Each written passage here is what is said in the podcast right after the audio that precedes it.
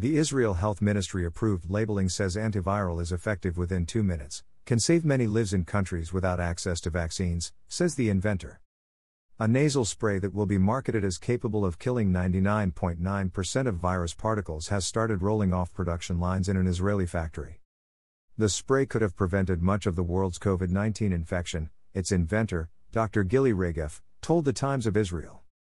We are hoping that our nasal spray will now save many lives of people in countries that are waiting for the vaccine, said Regev, an Israeli raised biochemist who co founded the company SaNOtize and developed the spray in Canada.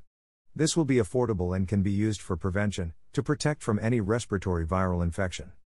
She said that it has been shown to be effective in the lab against a wide range of viruses, and said that new variants of the coronavirus won't interfere with its effectiveness, emphasizing, it contains a broad spectrum antiviral which kills all viruses and all variants. Regev called Enovid a hand sanitizer equivalent for the nose, and said that it creates a physical barrier in the nasal passages to stop viruses along with a chemical barrier of nitric oxide, which is known for its antimicrobial qualities. The nitric oxide means this is a special spray that doesn't just block viruses but actually kills them, she said. Israel will become the first country where the spray is sold. The Health Ministry has given interim approval for its sale as a medical device suitable for people aged 12 and up, meaning it could be used by many who are not yet approved for coronavirus vaccines, with packaging stating, scientifically tested to kill 99.9% of viruses within two minutes. It has also been approved for sale in New Zealand, and approval is being sought in other countries, including the UK. Regev said that the factory, in Nes Ziona near Tel Aviv, is working to produce a stock of 200,000 to 500,000 bottles by May. After this, we're hoping to get to the capacity of a million bottles a month, the Hebrew University graduate said, adding, I hope this product will bring pride and jobs to Israel. The claim on the packaging is based on testing in labs, during which a range of live viruses, including influenza and SARS CoV 2, were subjected to the spray. She acknowledged that the experiments took place outside the human body, in test tubes, and do not provide definitive proof of how effective the spray will prove in nasal passages, though she said they are very encouraging.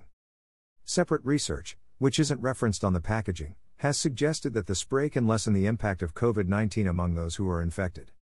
Last week, SaNOtize and Ashford and St. Peter's Hospital's NHS Foundation Trust in Surrey, UK, announced results of clinical trials indicating that the spray could prevent the transmission of COVID 19, shorten its course, and reduce the severity of symptoms and damage in those already infected.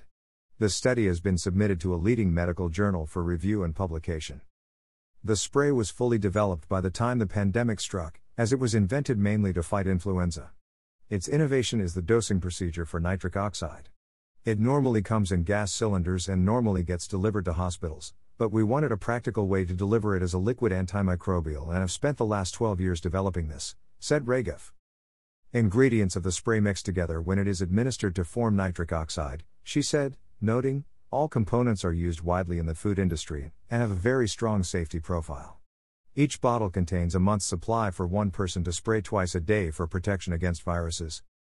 She said, theoretically, we could have distributed it a year ago, but we needed to negotiate regulatory approval.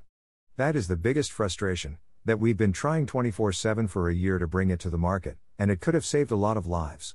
I believe it would have prevented infections and therefore reduced deaths. Edited by Joe Cusmano. Source www.straynomad.com.